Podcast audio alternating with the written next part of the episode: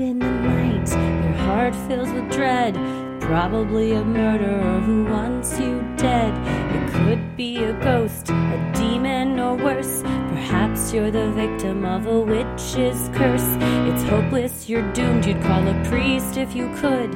You'd rather just listen to who? Sinisterhood.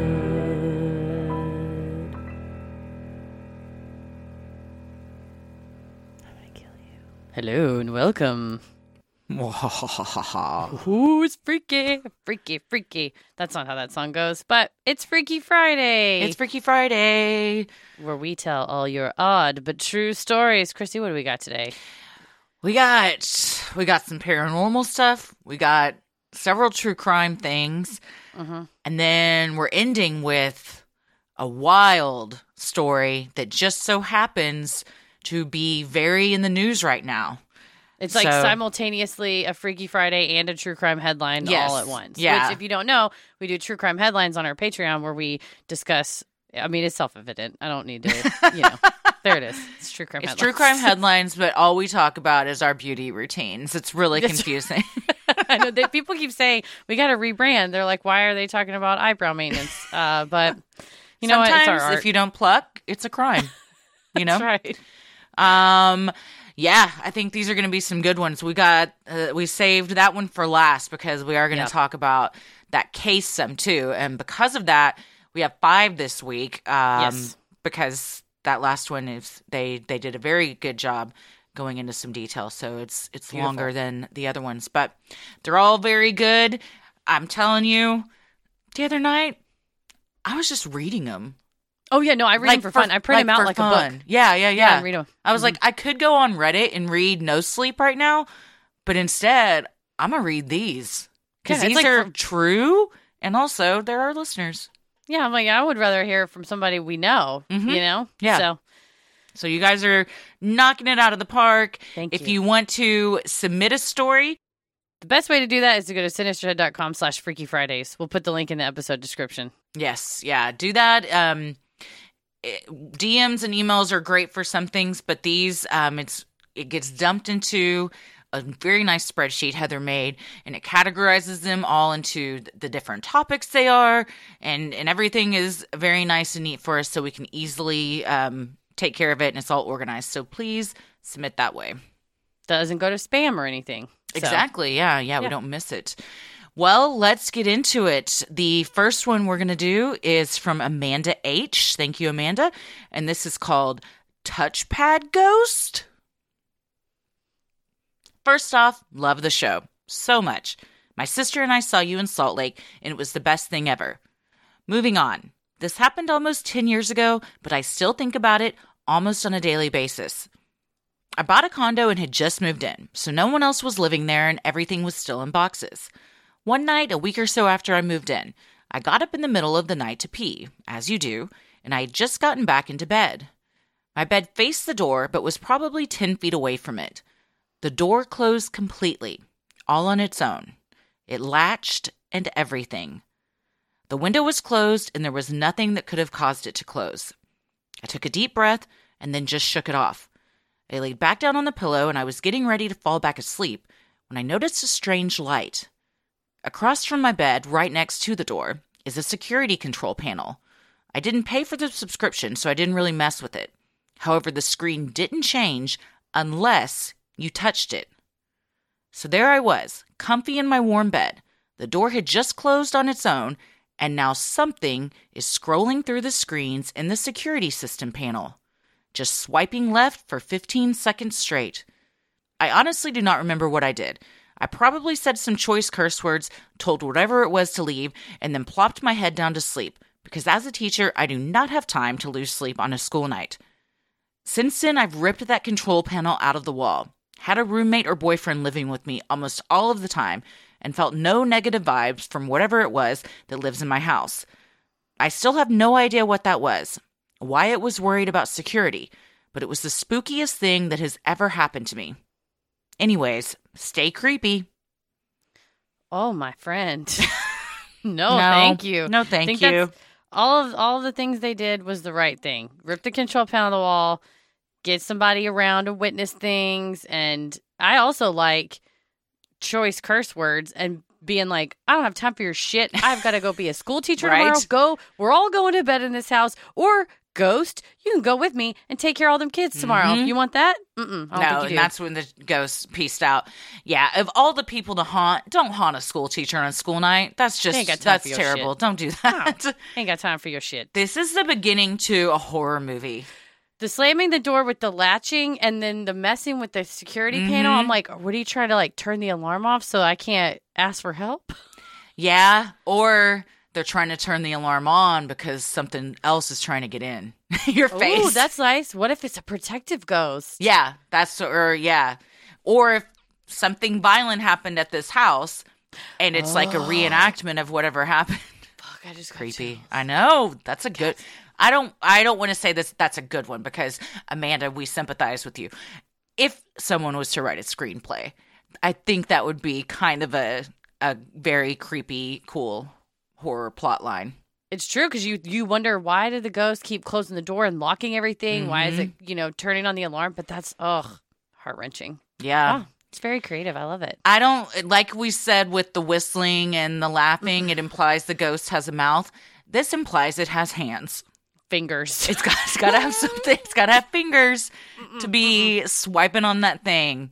I don't like I'm that. okay. I don't like Nope. that at all. No, no, no, no, no, no. Well, thank you so much, Amanda, for sending that in. The next one we have is from Erica, and it is called The Time I Witnessed a Stabbing. So, I saw a guy get stabbed once. When I was living back east, I found myself the frequent patron of a horrible dive bar. This was somewhere between 1998 to 2000. I was, quote, dating the bartender, and we had this ridiculous relationship where I'd get mad at him and storm out, and he'd come chasing after me. So many red flags. One night I was sitting in my car waiting for him to come after me. The bar was two levels, and I was parked behind the bar close to the lower entrance. I could see the people walking up to the bar in my side mirror. A group of guys walked up to the door from the parking lot. They walked inside, but one guy stayed outside, a few feet from the door. Suddenly, he seemed to make a motion that looked like he was stabbing himself. I said out loud, Did he just stab himself? Then he threw something out into the darkness and stumbled into the bar. I was shocked and didn't really know what to do. Shortly after that, the bartender came out and said, That dude just got stabbed. I said, Um, no, he stabbed himself. Someone inside had called 911. Police and paramedics arrived. They took him away in the ambulance. I talked to the police officer and I told him what I saw, pointed him in the direction of where I thought he threw something. They found the knife he used in the parking lot. Turns out he had stabbed himself with a steak knife he stole from Hooters when he and his friends had dinner before they went to the bar. Apparently, he and his pregnant girlfriend had broken up recently, and that was his way of trying to get her back. Who does that? Luckily, he just nicked his liver, and it wasn't super serious. If I remember correctly, I think they got back together for a little while, but it didn't last very long. Shocking, I know. Do you think he made the decision to stab himself before they went to the Hooters, or he was at the Hooters using the steak knife and going, you know what? This could work. That's a good question. also, why are you using a steak knife at Hooters? You should be ordering wings. yeah, yeah, nobody Maybe needs a steak knife at Hooters. The wrong details here, but I don't know that I, if I've broken up with someone and go, well, I can't. He's been stabbed. I can't. Now I can't keep yeah. breaking up with him. It's very, it sounds like a very toxic relationship on Yeah. many levels. That's that's so manipulative to It's so manipulative. Yeah. And I mean, it's emotional abuse and very traumatic to think, oh, well, I have to get back with him because he stabbed himself. And then you're, you think, did he tell her that he got into a fight and got stabbed? Does he admit, I stabbed myself because I couldn't have you anymore? Yeah. All, either way, none of it's good. But to be just sitting in your car, and first of all, Erica, we've all had that relationship. A hundred So percent. don't, don't beat yourself up about it. Don't we bad. have all dramatically gotten into a fight and stormed out fully uh anticipating that and expecting that they come running after us. So easily. easily. But you're just sitting there in the car seething and you're like, when is he gonna come out here? And all of a sudden somebody stabs himself. Yikes. Woo! Yeah, that your night went from bad to worse way fast. Yeah, you're But- never gonna remember. it was good that she did see it because what if he had tried to say, I got into a fight outside and this guy stabbed me and robbed me? And no, nah, there's a, you don't cross a woman that has been scorned, especially one that is just seething in her car because she will, she'll see it and then she'll let everybody know the truth. She's like, you rat bastard, you're not going to get away from this. also, but kind of a Sherri Papini situation. You know, mm-hmm. they go, mm-hmm. well, what the guy look like that stabbed you? And mm-hmm. no matter what you mm-hmm. say, somebody's going to get picked up wrongfully. So yep. good for her for say, telling the cops, nah, he did this to himself and chucked the knife over there. For so. sure. Well, now we have Shadow Brother from Robin. I grew up in a very old house in a small town in Pennsylvania. Our house was small. My parents' bedroom was in the middle upstairs, and to get to my brother's room, you had to walk right past the foot of my parents' bed. My room was at the other end of their bed. There was no privacy in that house. Anyways, after my brother and I moved out, my parents decided to move. We were all at the house helping to pack up one day. I was in my brother's old room, and he was out back with my dad. My mom had been downstairs, and I heard her walk back up the steps. I turned to tell her something, and I saw my brother walk up the stairs behind her and go into my old bedroom. I asked my mom what he wanted in there. She asked, Who? I said, Neil. He just walked into my room. She said, No, he didn't. He's not in the house. I told her I definitely saw him and I went to see what he wanted. He wasn't there. My mom pointed out a window and said, He's right there. I was really confused because I know what I saw and he may have been shadowy, but the whole house is kind of dark. I saw my bald headed brother walk right behind my mom, but he was never there. That was the weirdest thing that ever happened in that house. The weird thing is, I was talking to my niece about that day I saw her father and he wasn't there. She had a shocked look on her face and said, I see that too. All I can think of is that something is attached to my brother, and honestly, that would explain a lot about him. I only saw a shadow like that one other time. After my dad died, I was having nightmares about him and couldn't sleep. One night in bed, I saw a large figure of a person move into my bedroom doorway. I lived alone, so yeah, it freaked me out. The figure stood there looking at me. I looked at it, frozen, but not exactly scared. It backed away from the door, and I got up and turned on the light. No one was there. I slept fine after that. Never had another nightmare about Dad. Ooh, having a shadow attached to you. This the creepiest part of this is the conclusion that he has something attached to him. Yes, and that the niece sees it too. Mm-hmm. Yeah. This caused me to go down a bit of a rabbit hole. Uh, I did. To? I did start googling some stuff specifically about um, like doppelgangers and things, and just how uh, people think that there's um like this can happen like that there's another you but it's not really you and then was it on no sleep it may have been been on no sleep that or maybe it was something that was i don't remember i think it was no sleep but it was a story about this guy this teenager who was upstairs in his bedroom and he heard his mom call for him to come down for dinner but he knew his parents were out and so he thought, that's really weird. I didn't think they'd be back so soon. And he walked out and he looked downstairs and he was like, Mom? And his mom came around from the kitchen and just looked up the stairs at him and smiled, but didn't say anything and just then walked back into the kitchen. And he thought, this doesn't seem right. And he went into his room and he called his mom and she answered and she's like, no, we're still out. Ah. Yeah. And so then he called the cops, and the cops show up, and no one was there.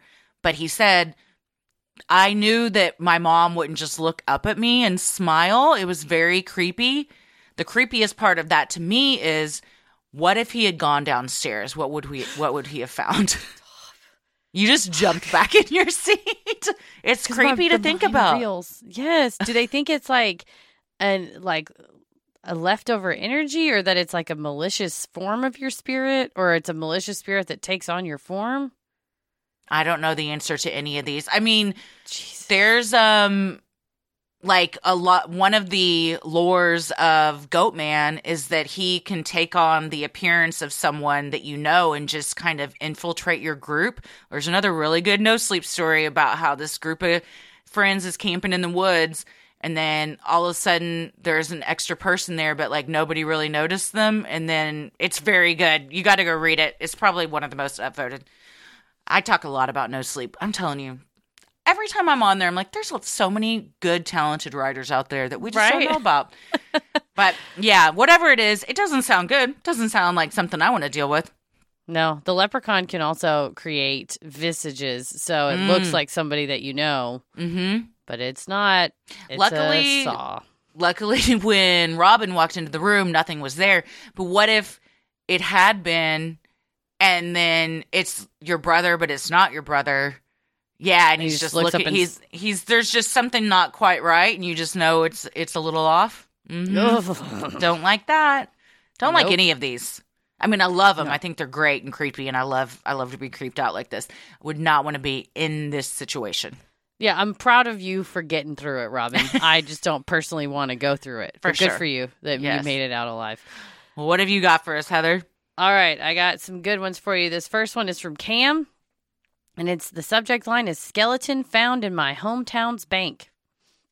I grew up in a pretty small town in Louisiana called Abbeville. It has a charming old downtown area with a gorgeous old bank building. My mom used to work there as a teller. In 2011, renovations were being done on the bank. During these renovations, a skeleton was found in the chimney. Obviously, it was huge news around town. DNA tests revealed that he was a man who went missing 27 years ago. People who knew him said that he'd been known to skip town, so he wasn't reported missing at the time. Nobody can know what really happened, but the local theory is that he went in through the chimney attempting to rob the bank, got stuck, and died. It's already a crazy story, but what's even crazier is that this all happened while my mom was working at the bank. We really couldn't believe how wild this was. It's so sad to think that she was at work going about her day while this man was dying in the same building. It's also crazy to think that for 30 years, everyone in town was going into this bank not knowing about the dead body just feet away from them. Here's another level to the story. The 80s remake of The Blob filmed lots of scenes in my town, including shots of the bank. So, 1988's The Blob includes lots of footage of a building housing this body.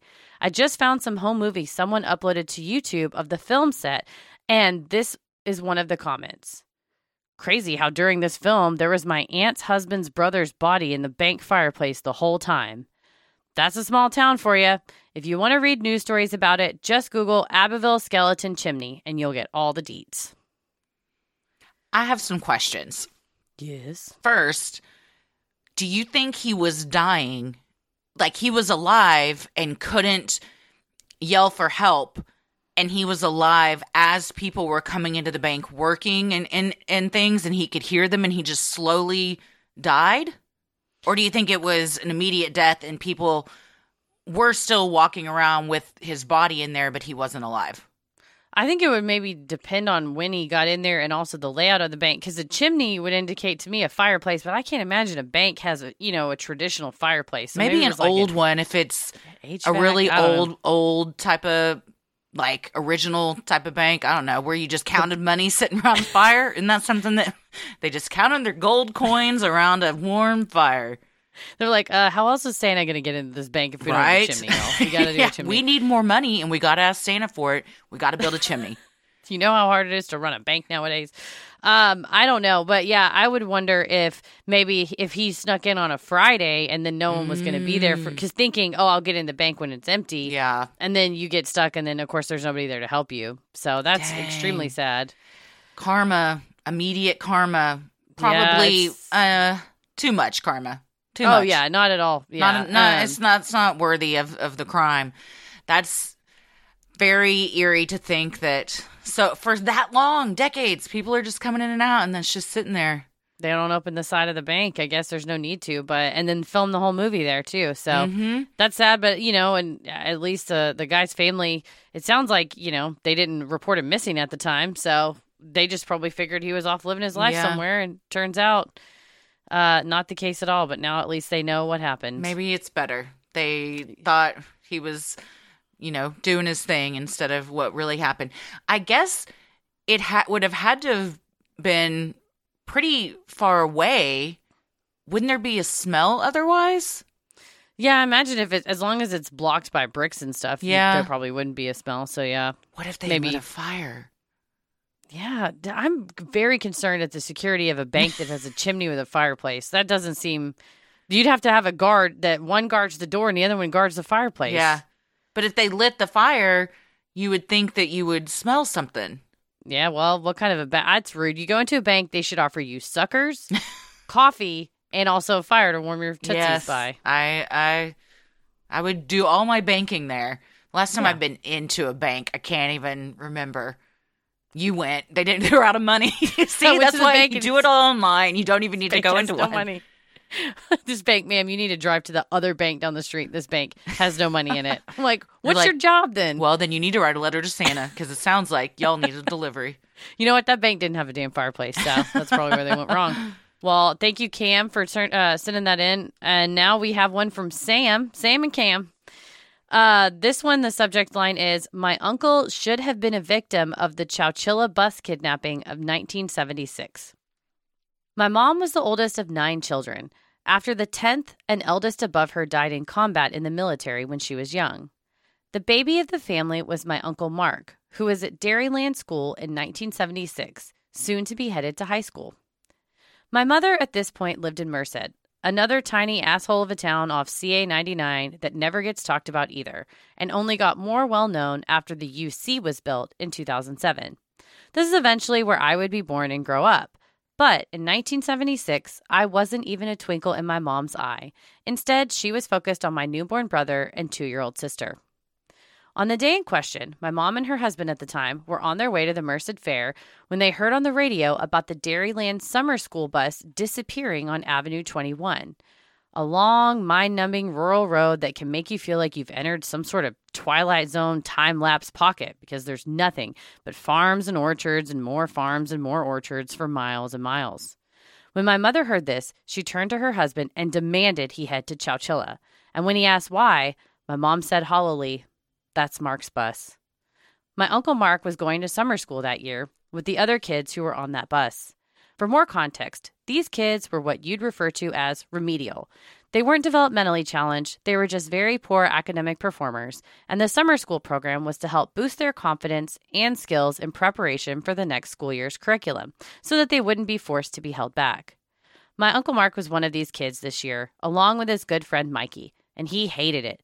He hated everything to do with school in general, but especially doing the summer school programs because all he wanted was to spend his summer like any poor rural young teen boy would swimming and cow tipping and all that other good cliche t- small town stuff. Now, Merced is about 15 minutes or so north of Chowchilla, so it shouldn't have been long before my mom was able to reach my grandparents and get more details. Shouldn't have been, but was, hours and hours before she was able to even get her mom on the phone. The entire town of Chowchilla was blocked off from the outside, like a quarantine. And there were, according to my mom, police and FBI agents fielding people away from trying to enter the town limits and refusing to let them have access to phones. This was because they were trying to keep the phone lines open because of how jammed they already were due to calls by the families of the kids in town and the media trying to get information. At this point, my mother is panicking, trying not to wake her newborn while arguing viciously with law enforcement that if she wasn't allowed access to a phone to call her mother immediately, shit was going to get real. My mother, being the oldest, felt often like a second parent to her siblings and was honestly just born to be a caregiver. And her mama bear instincts are scary to behold, just as an onlooker, never mind when you're the direct target of her ire. She once talked a loogie into a boy's root beer and served it to him with a smile, not once, not twice, but three times in one evening because he stood my sister up for a date the night before. She also once stabbed a fellow waitress in the hand with her pencil for trying to take away the kids' menu and crayons from me when I was there at one of her shifts and she couldn't get a babysitter. I could go on and on, saying. Keep in mind, too, that Chowchilla was a very small rural town. My mother and her family knew every single one of the kids that were on that bus, and she had many of them over to her house during that particular summer because they'd just bought their house in Merced and it had a built in pool, the kind of high end luxury lots these kids were in awe over. She wasn't just terrified about her brother, but about all of them, and so was everyone else who lived in town. Anyway, the point is, my mom's not very subtle threats of mayhem if she didn't get her way eventually worked enough that they were allowed into the town, only because my uncle was scheduled to be on that bus. When my mom got to my grandparents, her dad was just getting into his own car to drive down to the police station to demand answers for where his son was and what was happening. My grandmother was beside herself, and my mom took on the task of making sure the other kids in the house weren't getting too scared, distracting them with my baby brother, and taking on meals in the bedtimes and stuff. When the door opened after a little while, my mom was devastated because it hadn't been long enough for her dad to have gotten any sort of good, involved information. It had barely been long enough for him to drive to the police station and back at that point, considering all the crazy traffic. She was expecting her dad to walk in, either saying he hadn't been able to get to the station or that he had, and the news wasn't good. Instead, my mom and grandmother watched my Uncle Mark slam through the front door, yelling that he was sorry and he was okay, and collapsing into my grandmother and my mother's arms, everyone sobbing. My family isn't lovey dovey, so this was some shit. And then my grandmother's eyes went wide and she yelled at my mom's husband to run after my grandfather and get him home. It turned out that Uncle Mark had decided that since it was the last day of the summer program, he was going to ditch and hang out with some of his older friends in the fields and at the river all day.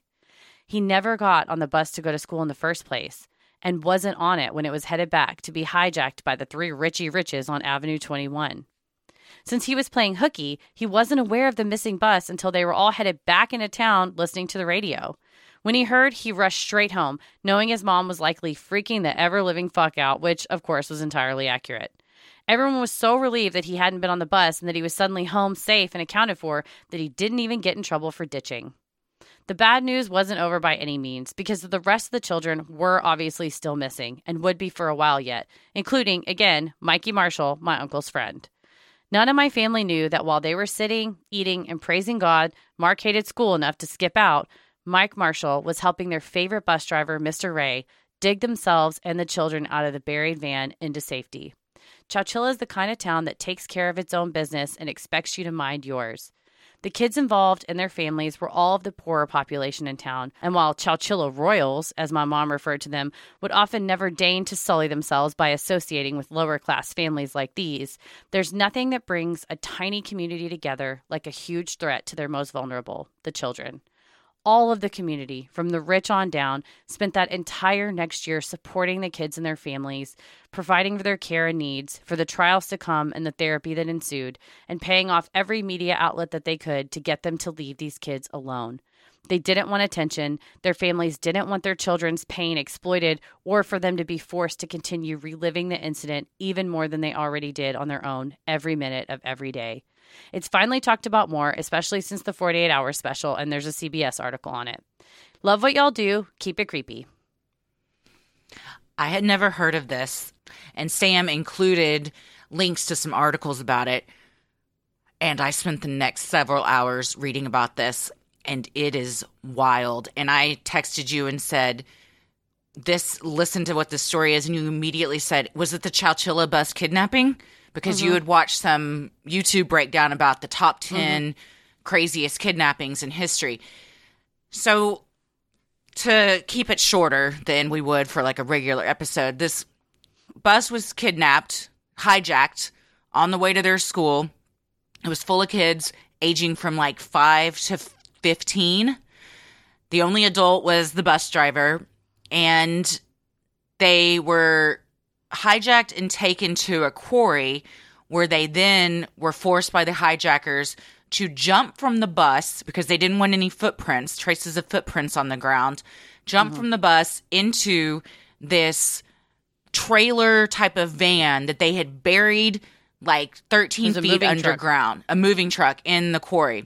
Mm-hmm. They had outfitted this moving truck with a place for them to go to the bathroom, some water, some food, but not very much. And there was very, very poor ventilation. And mattresses. Yeah, and mattresses. So they get all the kids and the bus driver down in there. They shut them all in. And then their plan, the whole reason for doing this was for ransom money. Mm-hmm. Well, because the phone lines were so jammed from all the parents trying to call about their kids, the hijackers could never even get in contact with the police to demand the ransom. If you've kidnapped a bunch of kids, you can't do your uh, ransom call, what do you do next? Do you take a nap? Because that's what they did. They took a nap. Yeah. I well, it was probably very exhausting for them to do all of this. Yeah. Imagine uh, having my thing is you have such little conf, like conscious like conscience that you don't give a shit that there's kids that are literally stuck mm-hmm. with no mm-hmm. air that you're able to just nap. Yeah, that you can, you just, can just fall asleep. They also one of them I know was very wealthy. I believe she, she refers to them as Richie Riches. Yeah, they did not need the money. The quarry that they were buried at, the one of the hijackers, it was owned by his dad. Mm-hmm. And later, they people later said they saw the three guys digging one night, but they didn't think a ton about it because it was his it, his dad owned the place. Well, while they're napping and everyone else is freaking out, Mike Marshall, mm-hmm. the Mr. brother, Mike Marshall, yeah, start. He's he's quoted as saying in an article like, "If I'm gonna die, I'm gonna at least try to get out mm-hmm. of here." And they start digging. They they manage to pop open part of the roof of the moving truck and there's just mm-hmm. dirt above them and he mm-hmm. just starts digging with his hands to dig to dig their way out and he finally gets to the top and they they start like trying to lift all the kids out and everything. Yeah they, well they had put 200 pound industrial batteries to push it. So mike marshall and the bus driver have to like really push it out. I mean to the kidnappers really uh, that's the thing. You can't just be like well we didn't really kidnap anybody. Yeah you locked them in. You put ba- you put 200 they created a whole layer underground yeah. layer that they were going to keep them really, in I don't think there's any plausible deniability. You owned no. it. You proved it. Also, the DA later they searched the family's house and it said plan. They wrote out a thing that there said was, plan. There's pictures of it of like written on paper of yeah. at this time we do this. Th- this person by name is there's this is what your job is. Now we call for the, the ransom. ransom. note. Yeah, yeah, they had it already. They no one told them write it and regret it. Thankfully, because no. they were all three arrested. Two yeah. of them were eventually paroled, I believe. Yes, but the the mastermind I believe is his name Fred Jones. His name is uh yes. No, Woods. Fred Woods. He's about to be he's up for parole right now. He, they let him out. Okay, so they did let yeah, they let him out uh, just like 2 weeks ago or something. And that's why it's been in the news because all of these children who are now, you know, in their 50s or 40s are still extremely traumatized by this. I've watched several interviews with survivors that are like, I have to sleep with the lights on. I have PTSD. I have, you know, I can't um, hold no- relationships because of the trauma I've suffered. And they're like, I can't believe that that they let him out. I mean, no one died. Well, he's been approved for parole. I misspoke. He's been okay, approved. I thought I didn't think he had gotten out. Yeah. Okay. Yeah, they, he's been approved for parole. So it's coming up. It it could happen, and he's the last of them. And you know, even though no one died, the lives of these children and Mr. Ray were forever changed, which mm-hmm. then changes the lives of everyone else in their lives, and so on and so forth. So it's, you know, people have the argument that, well, you know, he served his time, and then survivors are saying, no, he needs to be in there forever for what he did to us. And also, he the other two gentlemen didn't really have any uh, behavioral issues. Fred Woods has been running businesses from inside of the jail, which is not necessarily on its face illegal, but you have to get the warden's permission, and he's been doing it secretly. So he's not even, you know, he's not even following the rules. It's all about money. He also mentioned in various places throughout the years, like, oh, this could be a good story. Almost mm-hmm. like you do it to like try to make a movie out of it or something, or sell your book rights or whatever. And Gross. Yeah, it's pretty gross. It, it's crazy to me that you're just like, you don't even need the money. It's like a thrill thing. But they had said, oh, well, we need multiple, if we want to get multiple millions. So they were asking for 5 million in the ransom note that they had written, but in the 70s. Yeah, 5 million in the 70s. So that's what they were going for. And, you know, that's just greed. All of it's just utter greed. Yeah. And to um, a lot of the articles I read, they're like, where did they think this money was going to come from? None of the, these. uh, the California, the state of California had announced a budget surplus, so they were going to ask the state of California for the money. ah, there you go. That's what their ransom note, which they never got to read. So yeah, everybody's like, we don't have any money to pay you, and it's Mm-hmm. like, well, we're gonna like, in what world does the state pay that ransom anyway? I also saw an interview on Inside Edition uh, regarding his 2019 parole. I mean, he's been up for parole like 19, 20 times. So the one that he came up with, uh, came up for in 2019, one of the survivors was testifying and was just saying you got to let him out very pro fred woods and it was strange because a few years prior she had given a tearful uh, interview to the news where she was like exactly what you said like he needs to serve the whole sentence. He got 27 life sentences like leave him in. But then information came out and it was alleged that via a retired detective in the area the woods fred woods himself or his family these were the allegations were bribing survivors and offering them money if they would go to his parole hearing and say because the survivors are very vocal and will go and say no to this day like you said i'm in my 50s this still messes with my brain. Mm-hmm. You know my, i'm i'm served a life sentence. He should serve a life sentence. Well i guess whoever is paying these survivors or trying to like i said most of them one lady said he called me and offered me money and i turned him down and told him mm-hmm. to stick it where the sun don't shine. But the allegation is this recent in 2019 the survivor that came and was pro him was not only pen pals with him but was also receiving funds from him Wow. is what was reported on inside edition which yet again it's like you have this money and you think okay well the one thing standing between me and freedom is you know these survivors that keep speaking out well i'll just pay them off Mm-hmm. yeah. so it's pretty gross It's and uh, yeah, you can find easily online pictures of the van that they were kept in underground and um, the conditions it was. And after they got out, they said quarry workers were just standing there like, "What the fuck?" I mean, you just see all these. You th- see thirty kids come out the ground. You're like, "What is going on?" And obviously, police were contacted. They show up. Then they had to be bussed back to where because they they had driven them way out far from where they were. That's what I realized until I was watching. There's a long form podcast. I think it's called Nightmare in Chowchilla that just came out like a month, Oh. maybe in February. It's a six part like long form podcast that interviews all the survivors. And the woman that hosts that was on the news, and she was like, "What people don't realize is they were in the moving truck stuck for 12, 16 hours mm-hmm. without. But before that, they were removed from the school bus and driven around in, in small vans for 11 hours. Mm-hmm. So it was almost 24 full hours that you have now traumatized these kids Yeah. for. Yeah. And they they were So- so far from their home that then when they're found, they had to be bussed back to.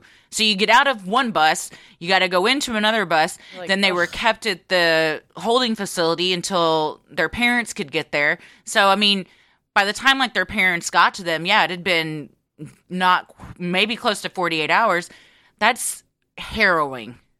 Yeah. It's it's so scary to to uh, to be. I mean, like I said, I think it was anywhere from like five to fifteen were the were the age of these of these kids, and then one adult who you know is like, I gotta. This is on me. This is on me. And Mikey Marshall, uh, good on you for being like, nah, this isn't how we're going out.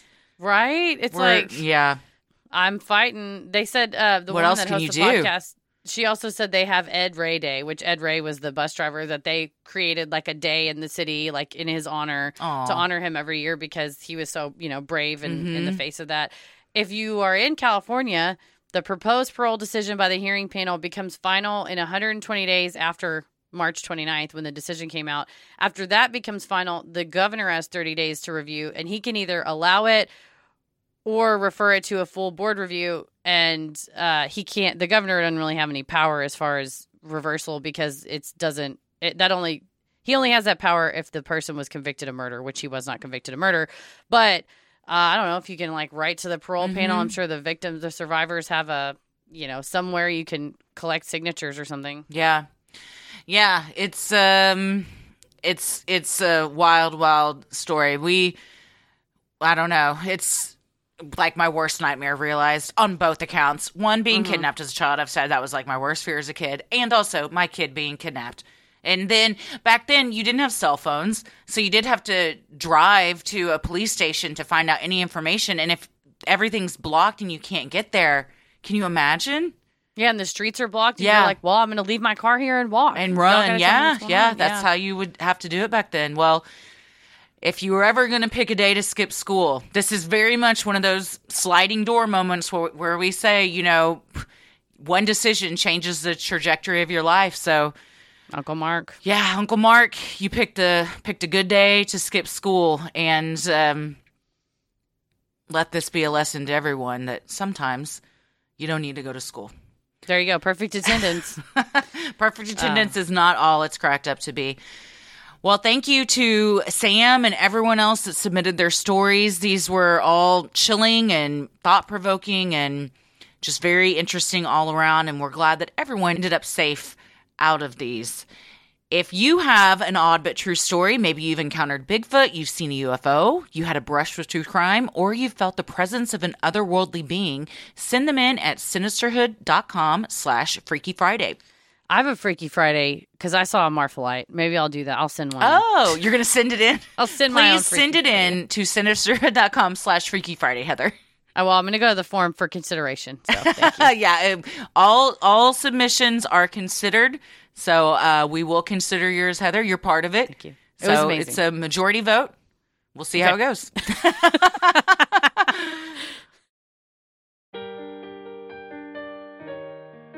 We love providing Sinisterhood to you at no cost. So if you like what you hear, consider supporting the show by donating to our Patreon. We're a small operation, creating this show for you by researching, writing, recording, and producing it ourselves. Any amount is sincerely appreciated and helps offset the cost of making and hosting the show. As a thank you, you also get some sweet perks like ad free episodes, a Sinisterhood sticker, membership to our exclusive Patreon Facebook group for those enrolling the airwaves and getting into it tier, special shout out on the show, a monthly bonus minisode, patron exclusive video and audio content, including Am I the Asshole, relationship advice, Judge Christy, Dear Sinister, Wedded Drama, True Crime headlines. We got a new segment coming up too. We got something a one off, or maybe we'll do it over and over. I don't know, but it'll be a good one for sure. I just uploaded about an hour ago our latest relationships one, and boy, howdy. That one. They are. Uh, there's three. One in particular is a is a big doozy, but there's a lot Yeah. of lot of chatter already on on Patreon about it. So if you're interested in that, go check it out. We also do our monthly live streams where we allow uh, the getting into it tier to vote on what we're going to do, and then we do one of our segments live, and they're always a lot of fun. It's just like being in the studio with us. It is. It is. It very much is. You also have the fun perk of access to our Discord server where you can connect with other fans in real time and discuss the latest in true crime, share personal ghost stories, or just post adorable pictures of your pets. We hop on occasionally and we host monthly Q&As on Crowdcast where you can ask us all your burning questions. For patrons not in the U.S., you have the option to pay in pounds or euros, saving you the cost of the conversion fee. Annual memberships for all tiers are also now available. Those that select this option will be rewarded with a free month of membership. For more details on all of this and specific member tiers, visit sinisterhood.com and click Patreon on the top banner. So many of you have been tagging us in pictures of you sporting your sweet Sinisterhood merch. Keep those pictures coming. And if you want some cool Sinisterhood swag like t shirts, mugs, totes, and even clothes for your kiddos, visit sinisterhood.com and click shop on the top banner. The best thing you can do to help us grow is like, review, and subscribe on Apple Podcasts, Spotify, or wherever you listen to your podcast. And please tell a friend who you think would like us to check us out. It means so much to us and really helps podcasts like us get more exposure. You can follow us on Instagram and Twitter at Sinisterhood Pod, like us on Facebook at Sinisterhood, and follow us on TikTok and YouTube. I am on Twitter at Christy or GTFO and TikTok. And then I am on Instagram at Christy M. Wallace. Heather? I am on Twitter at MCK versus the world and on Instagram and TikTok at Heather versus the world. As always, the devil rules the airwaves. Keep it creepy.